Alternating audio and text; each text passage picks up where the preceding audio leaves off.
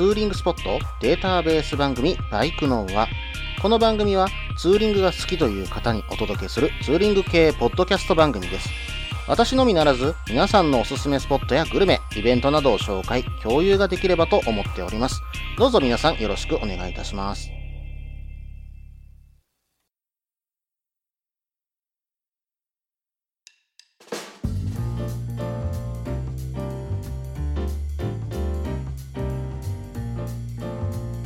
それでは始まりました。第70回ですね。バイクノンはお相手は忍者650に乗るタククロです。どうぞよろしくお願いいたします。ということで、えー、5月に入りましてねもうゴールデンウィークも過ぎましてロングツーリングに行かれていた方も多いんじゃないでしょうか。皆さんねどういったゴールデンウィークを過ごされていましたでしょうか。うん、まあ、九州の方にね、えー、ツーリング行かれてる方も、うん、多かったなというふうにツイッターの方では見てましたし、うん、まあ、あと東北、また北海道の方までね、えー、本当に、えー、皆さんいろんなところにツーリング行ってるなというふうに思っていたんですけども、私はというとですね、うん、まあ、まだね、やっぱり子供が小さいというところでなかなか家を出るのがちょっとは今はね、難しいところがありますので、うん、まあ、ゴールデンウィークはちょっと難しいかな。どっかツーリング行くには難しいかなと思っていたんですけども、うん、一日だけね、奥方にお許しをもらいまして、なんとかね、えー、ツーリングの方に行っておりました。うん、まあ、でもその日はね、ちょっと寝坊して9時ぐらいからしかね、えー、行けなかったんですけども、まあ、どうせならね、ちょっと長距離走りたいなというところで、うん、まあ、今年からね、えー、西日本でも始まりました NEXCO のね、ツーリングプランを使わせていただくことにしました。で、行った場所はというと、敦賀の方まで行ってきました。で、えー、今回のそのプランに関しては、名神北陸道京都縦貫道コースを使って、うん、5月のね、あれ4日だったかな？うん、に行かせていただいたんですが、ですが、うん、やっぱりね、結構名神がね、混んでまして、うんまあ、途中ツイキャスをね、しながら行ってても、名神の渋滞がすごいという情報も入ったので、京都縦貫道の方からね、えー、回って、えー、そしてね、えー、敦賀の方に向かわさせていただきました。うん、まあ、それでもね、京都縦貫道でちょっと渋滞にはあったんですけども、まあ、舞鶴の方を回って敦賀の方に、えー、到着しまして、その時の目的地としては、敦賀のね、ヨーロッパ圏にね、えー、行って、ソースカツ丼を食べることを目的にして行ってたんですね。で、で、何を思ったか。うん、まあ、普段昼のランチとかちょっとご飯を大盛りにしちゃうとか、そんな癖がありましてね、ヨーロッパ圏で大盛りをね、注文しちゃったんですよ。うん。じゃあね、私知らなかったんですよね。ヨーロッパ圏のソースカツ丼の大盛りってご飯丼からはみ出るんですね。で、しかもその上にカツが乗ってて、うん、蓋が閉まりきってないのが出てきて、え？っていう風にね、驚いちゃってたんですが、ですが、これは、うん、残すのももったいないし、やっぱちょっと食べていくかということで、お腹に詰め込みましてね、うん、その後のツーリングが苦しかった苦しかった。えー、そしてね、えー、その後、深山の方に向かいまして、ジョイズバーでね、コーヒーだけいただいて、えー、その時にね、キャンプされる方がいらっしゃったので、ご挨拶だけさせていただいて、うん、そのまま帰ってきました。まあ一日ね、ゆっくりツーリングで回れたかなというふうにはちょっと思っています。うん、まあでもできればね、1泊でツーリング、2泊でツーリングっていうのも行きたいところではあるんですけどもね。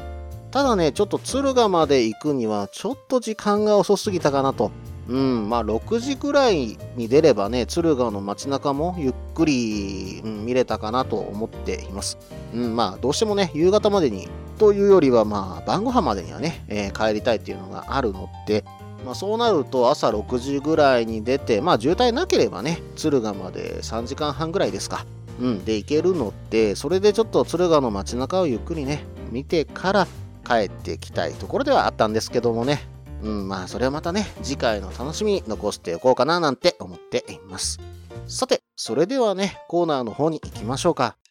ツーリングスポット紹介のコーナー。このコーナーは私、もしくは皆さんから投稿いただいたおすすめのスポット、穴場のスポット、自分しかいないけど自分が好きなスポットなどを紹介するコーナーです。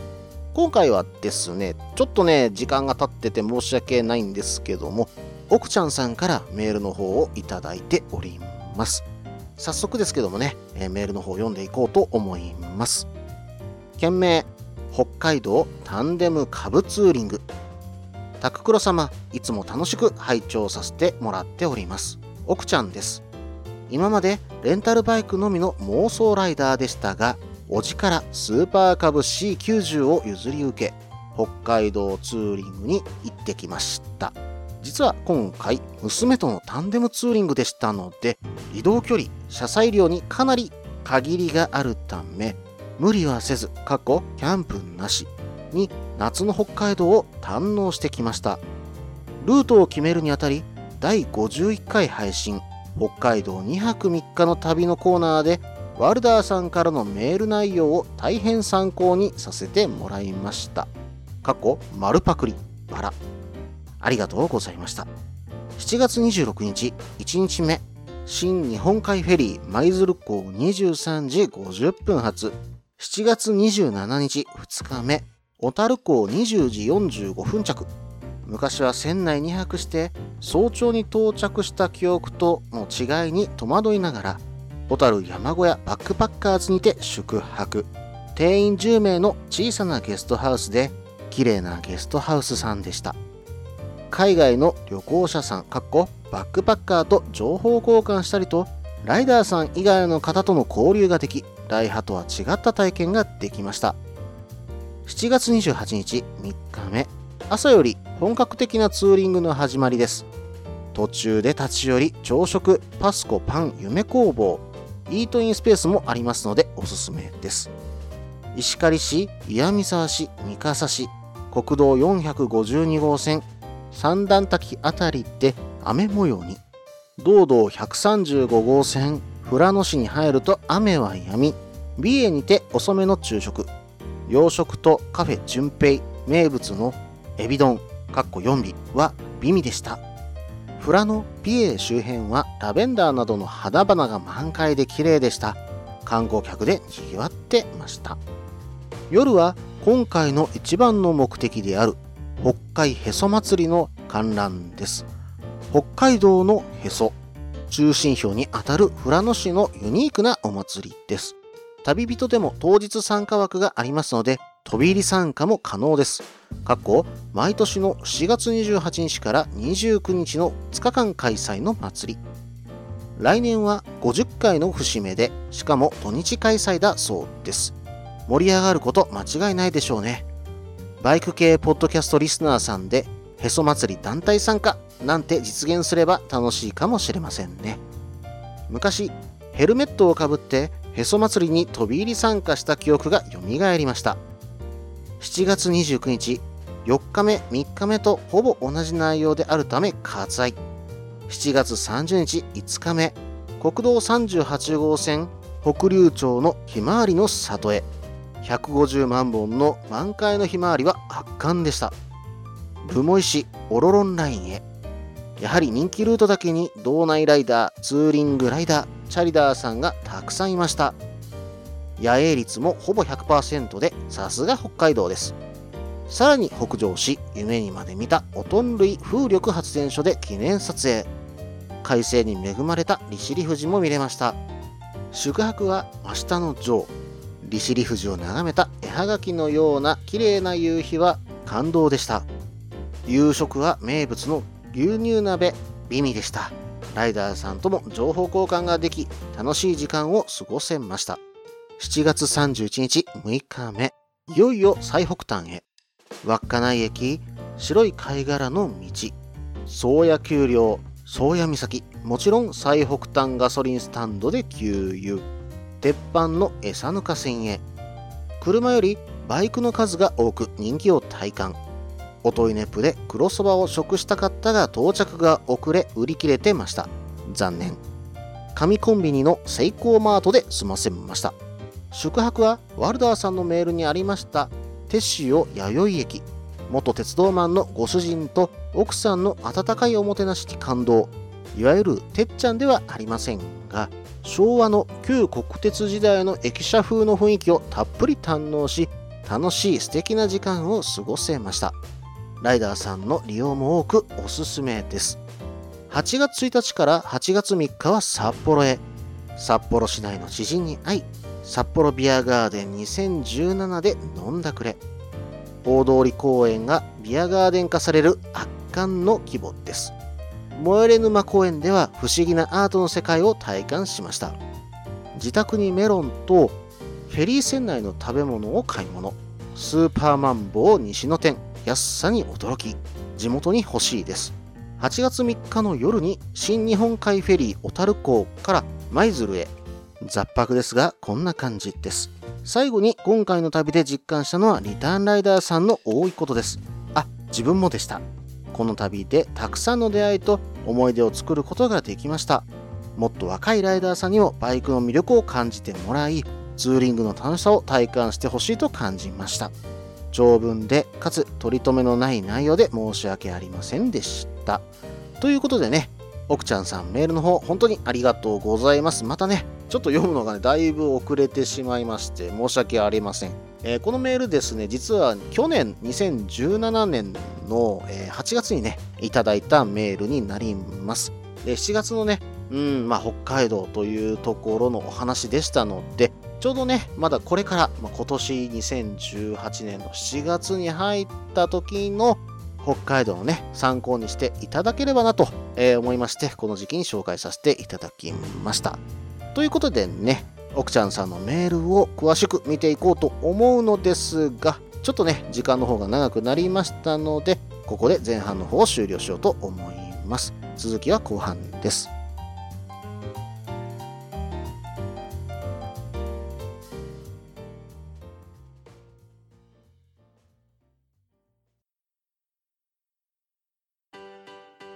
落ち着いて聞いてください。あなた EBR 症候群です。だって、だってお前ハヤボルトじゃんって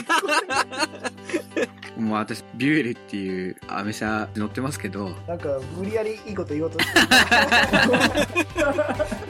忙しいあなたに心のパーキング。モトバラエティラジオ、グッドスピード。この番組は初心者には情報を、ベテランには懐かしさを。バイクトークを楽しみながら、バイクとライダーの社会的地位向上を目指す、バイクバラエティ番組です。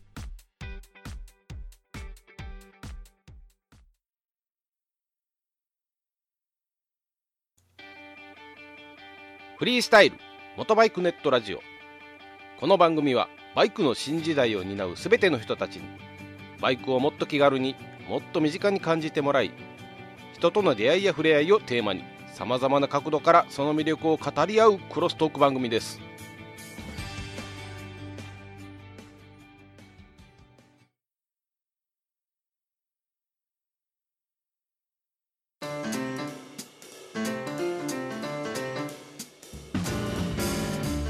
ここから後半です。後半はですね、奥ちゃんさんのメールをね、詳しく見ていこうと思います。ということで、今回ね、北海道のメールをいただいております。早速ですけども、メールの内容ね、詳しく見ていこうと思います。うん、まずはね、えっ、と、もともとレンタルバイクのみの妄想ライダーということでしたけども、え、今回ね、スーパーカブ C90 を譲り受けたということで、えー、奥ちゃんさんおめでとうございます。えー、遅くなってね、申し訳ありません。ツイッターの方ではね、えー、お話はしてたと思うんですけどもね。あとね、えー、忘年会にもね、あの、奥ちゃんさんの方来ていただいて大変ありがとうございました。えー、来年もね、え、来年じゃないな、もう今年か。え、今年もね、お待ちしております。うん、まあ、えっ、と、C90 って言ったら、あの、角目の株かなあのライトがね、あの四角の形をしてたカーブだったと思います。これにタンデムシートをつけていってたのかな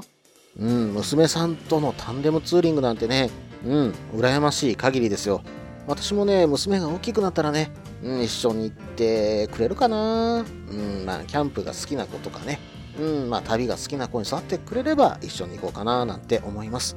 さて、えっ、と、奥ちゃんさんは京都の方だったと記憶しています。えー、なので、まずはね、えー、どこから出発かというところからだと、7月26日、1日目。うん、舞鶴出発だったんですよね。そして、えっと、27日に小樽に到着して、これ到着が20時45分となると、うん、まあ結構遅い時間到着するんですね。まあでもここからだったらね、ここでちょっと一息一泊して朝、次の日の朝ね、えーゆっくり出れるかと思いますんでね。うん、まあその小樽についてちょっと一泊して、まあすっぽりね、えーお酒でも飲みながら次の日を迎えるなんていうのもありかもしれませんね。さて、えっ、と、奥ちゃんさんは、小樽山小屋バックパッカーズというところでね、えー泊まられているようですね。うん、こちらの方ね、調べてみたんですが、なかなかね、おしゃれな内装でね、うん、これでゆっくり過ごせるならいいな。しかもね、えー安価に泊まれるということで、ここだったらね、うん、一泊しに行ってみたいな、なんていうふうに思いました。うん、私もね、えっと、タルマ輸送かな。うん、あの、支笏湖のね、えー、樽前荘で一度ね、えーライダーハウス泊まったことがあるんですけども、こちらでね、えー外国人旅行者の方と一度お会いさせていただきまして、えーいろいろとね、えーお話を、まあお話といっても私が英語を喋れるわけではありませんので、なんとかね、iPhone を使って、翻訳機を使ってね、えー会話をしてたんですけども、よくよく聞いてみると、えー東京から自転車で来たんだと、これから知床に行くんだというね、えーものすごくパワフルなね、えー方とお会いして、いろいろとね、情報交換させていただきました。まあ本当にね、旅となるといろんな方と出会うんだなぁ、なんていうふうにね、思いますよね。はい。それでは、えっ、と、7月の28日、3日目に本格的なツーリングということで、まずは朝食でパスコ夢パン工房というところに寄られているんですよね。こちらね、札幌の手稲区にあるお店なんですけども、うん、パスコって北海道の小麦粉を使用してるんですね。うん、有名な商品だと、あの、食パンのね、えっ、と、あれは長熟か。あの辺りが有名だと思うんですが、どうもね、このパスコの食パンね、北海道のスーパーでは売ってないそうなんですよ。うん、で、パスコのパンが北海道で唯一食べれるのは、えーこのお店、まあ、あと2号店とかもあるそうなんですけどもね、うん、こういったところでしか食べられないそうなんですよね。ただ、えーこのお店、その食パンを食べるためだけのお店ではなく、うん、他にもいろんなね、えーパンを作って提供している場所ですので、ぜひね、皆さん一度行かれてみてください。それではね、次を見ていきますと、この後、富良野美瑛という風にね、えー走っていっているそうですね。うん、美瑛はいいとこですね。新栄の丘公園なんて私大好きですからね。眺めてるだけでも時間がね、過ぎていってしまう、そんな景色をね、えー堪能することができますよね。で、ここで昼食を取られているんですね。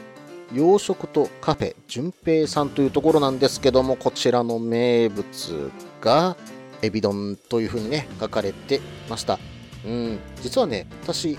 甲殻類ダメなんですよ。うん、なんでちょっとね、紹介の方が下手になってしまうかもしれませんがね、その点はご了承ください。ただ、これ写真で見る限りですね、エビの周りにサクサクとしたね、えー衣がついていてですね、で、そこに甘じょっぱいタレだそうなんです。秘伝のタレがかかるそうなんですけども、おそらく天丼系のタレじゃないかというふうにね、えー口コミの方に書いてあるところがありました。それがね、ご飯に染み込んで、さらにそのエビのうまさで口に放り込んだら、もうこれはね、たまらないっていう風なね、えーいうような感じが受け取れるっていったね、口コミがね、数多く見つかりました。うん、でもね、このフライにね、天丼の、まあちょっと甘じょっぱいタレをかける。これはね、美味しいでしょうね。うん。まあ私もね、えっ、と、一時期まではエビを食べてたことがあって、で、最近ね、ちょっと再挑戦してるんで、美味しさも少しずつ、えー分かってきたんですけども、うん、ちょっとこれだったら食べれるんじゃないかなと、えーちょっと思っています。うん、これはちょっと美瑛に行ったら行ってみたいかな。うん。まあ他にもね、えーコロッケも美味しいそうなんで、ちょっとね、えこちらで食べてみたいところではありました。はい、それではね、次を見ていきますよ。うん、この時期はそうか、ラベンダーが咲いているんですね。うん、富良野のね、ラベンダー畑、私も行ってみたいんですが、今ね、まだ6月にしか行ったことがないんでね、ちょうどね、うん、1ヶ月経ったら、このラベンダーが綺麗に見えるんでしょうね。一度ね、ちょっと行ってみたいところです。さて、えっ、と、その後ですね、北海へそ祭りなるものがね、書かれてたんですけども、うん、へそ踊り大会というのがメインであるそうなんですが、まあ、これ言ってしまえば腹踊りですね。うん、これね、ちょっと見ただけでもね、うん、笑っちゃうようなね、感じがします。ちょっとね、見に行ってみたい。うん、しかもね、会場を沸かした団体には賞金が出るっていうことって、結構ね、パフォーマンスすごいみたいですよ。うん、これはね、ちょっと見に行ってみたいイベントではありました。うん、でもこれ、奥ちゃんさん飛び入り参加過去にしてるんですね。その時の写真見てみたいなうん、まあまあね、あの、送っていただけるようでしたらよろしくお願いいたします。さて、えー次4回目ですね。えっ、と、3日目とほぼ同じ内容であるためと割愛ということですが、うん、まあ、美瑛フラノとなるともう一泊してもいいぐらいですよね。うん、他にもいろいろ回るところはあると思います。はい、そして5日目は北竜町のひまわりの里ですね。なんと150万本の満開のひまわりなんてあるんですか。うん、これはですね、北竜町ひまわりの里というところに、えっ、と、今年はですね、2018年の7月14日土曜日から8月19日日曜日まで、ひまわり祭り2018というのがね、えー開催されるとのことです。うん、なんとね、そのひまわりを使った迷路とかもね、あるそうなんでね、えー一度行かれてみるのはいかがでしょうか。写真で見る限りでもかなり圧巻ですね。えー私もこれは行ってみたいところであります。さて、次ですけども、ここからルモイに向かってオロロンラインですね。もうここはね、うん、もう本当にさすが北海道といったルートでしょうか。うん、オトン類風力発電所、これは私も、えー夢にまで見てます。えー本当にね、行きたいところですね。もう今一番、北海道で今一番行きたいところがオロロンラインですね、私は。次は絶対行きますよ。はい。さて、ちょっとね、次に書かれていたのが牛乳鍋となってたんですけども、すいません、これはちょっとね、情報の方は見つけられませんでした。ぜひね、どなたか教えてください。そして、えー次31日ですね。いよいよ最北端稚内、そして宗谷岬ですね。うん、私、稚内をちょっと行ってみたい居酒屋さんがあるんですけどもね、ここでね、タコしゃぶを食べに行きたいっていうふうにね、思ってるんで、おそらく次回、北海道行った時は稚内でね、一泊してみたいななんていうふうに思っています。そしてこの後ね、おといネップで黒そばというところが、えー売り切れていたということで、うん、そうですね、私ももし稚内に泊まったら、次の日のお昼はおといネップのそばを食べてみたいところですね。うん、まあ全国でもかなり珍しい黒そばだと思います。普通はね、甘皮を、まあ、取っちゃって、えーお蕎麦作るんですけども、これはね、そのままにして、引きぐるみという製法を使用して、えー作られた蕎麦なんで、なかなかね、食べれる蕎麦ではないと思うんですね。えー一度ね、ここで食べてみたいです。しかも、このお蕎麦、なんと90年以上前からあるお蕎麦なんで、そういったところに思いを馳せるのもどうでしょうか。さて、この後に行かれている場所は、手塩弥生駅といったところなんですが、えーこちらなんですけども、えっと、宿ですね。えっと、旅人宿田舎食堂という風になっています。えっと、新名線かな？うん、廃線となったこの新名線の駅で駅名をそのまま使ってね、え宿が作られています。えー2016年3月に、えっとこちらの方オープンしているそうですね。うん、なんとこれ見た目がですね、うん、昭和40年代かなり昔の、うん建物なのかなと思っていたらなんと新築らしいです。見た目はね、えー本当に古い木造駅舎だなっていうふうに思ってたんですけども、うん、まあ見た目は本当にそう見えます。ただただ断熱とかもきっちりしてるんでかなりね、えー家としては最新設備として整っている、うん、まあ駅舎と言っていいのか宿と言っていいのかそういった場所だそうですね。うん。風変わったドミトリ、うん、一度ちょっと立ち寄ってみたいところではありますね。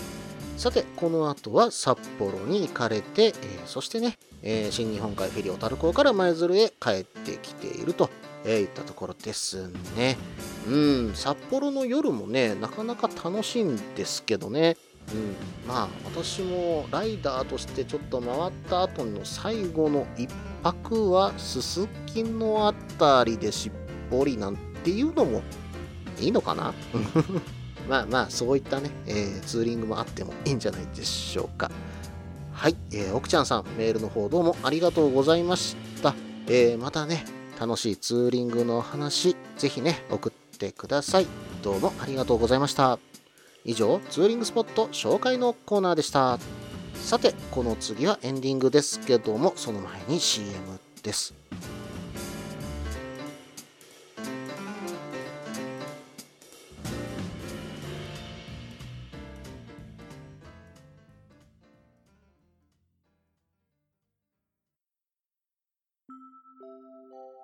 でお話しできる行きつけのライダーズカフェ、ネットに作りませんか？バイク系雑談番組、アットみずき。この番組は、リスナーの皆さんにもコメントで参加していただく、インタラクティブ型バイク系雑談番組です。近況やお題から始まった話が、どんな話につながるのかは、参加する皆さん次第。アットみずきは毎週木曜日、21時からツイキャスにて放送中。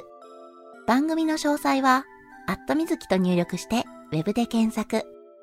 皆さんとお話しできるのを楽しみにお待ちしています。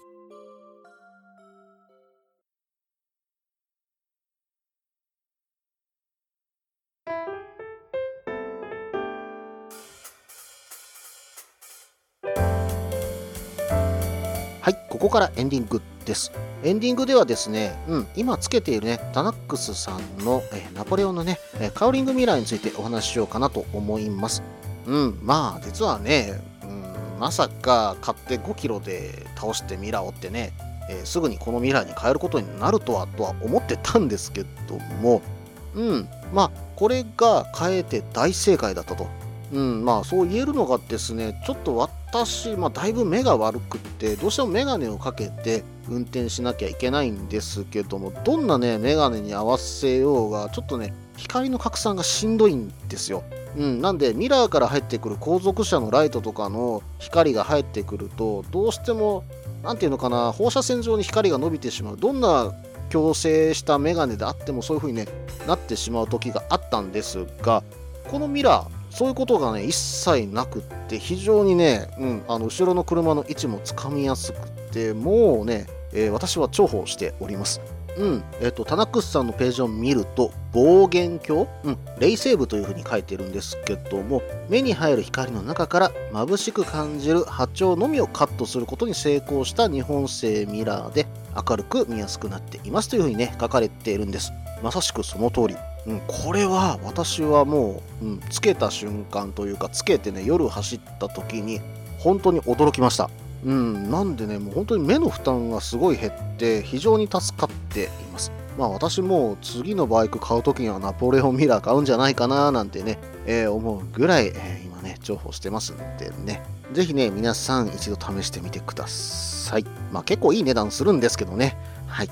うん、でもね、最近タナックスさんのね、もの欲しいものいっぱいあるんですよ。うん、まあ、この間ね、フィールドシートバッグも買いましたし、まあ、ナンバープレートのね、ステーもかっこいいなと、あれちょっとつけてた荷物くるの楽だなと思いつつ、えーさらにね、今欲しいのはスポルトシェルケース。うん、まあ、これもね、多分これはね、2、3ヶ月以内に多分買うかと思います。うん、本当にね、タナックスさん様々といったところで、えーちょっとね、ファンになりつつあるところです。はい。それではね、ちょっと告知の方を入れさせていただきます。バイクの輪フリースタイルコラボイベント。暑さなんて吹っ飛ばせ。真夏のバイクの輪ミーティング。プラス、フリスタキャンプフェス in 宮山京都。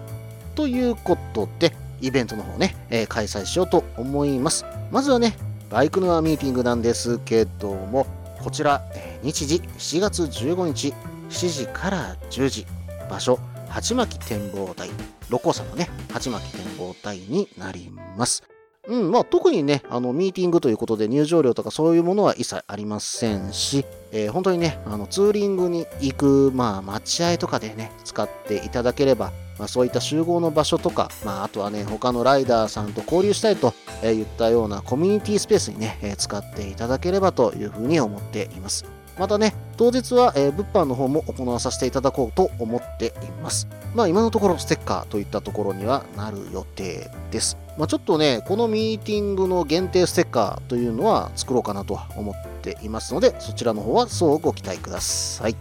そして、えーこのミーティングにはフリースタイルからケンヤさんとパパニーさんも来ていただけます。ぜひね、あのフリスタファンの方も来てください。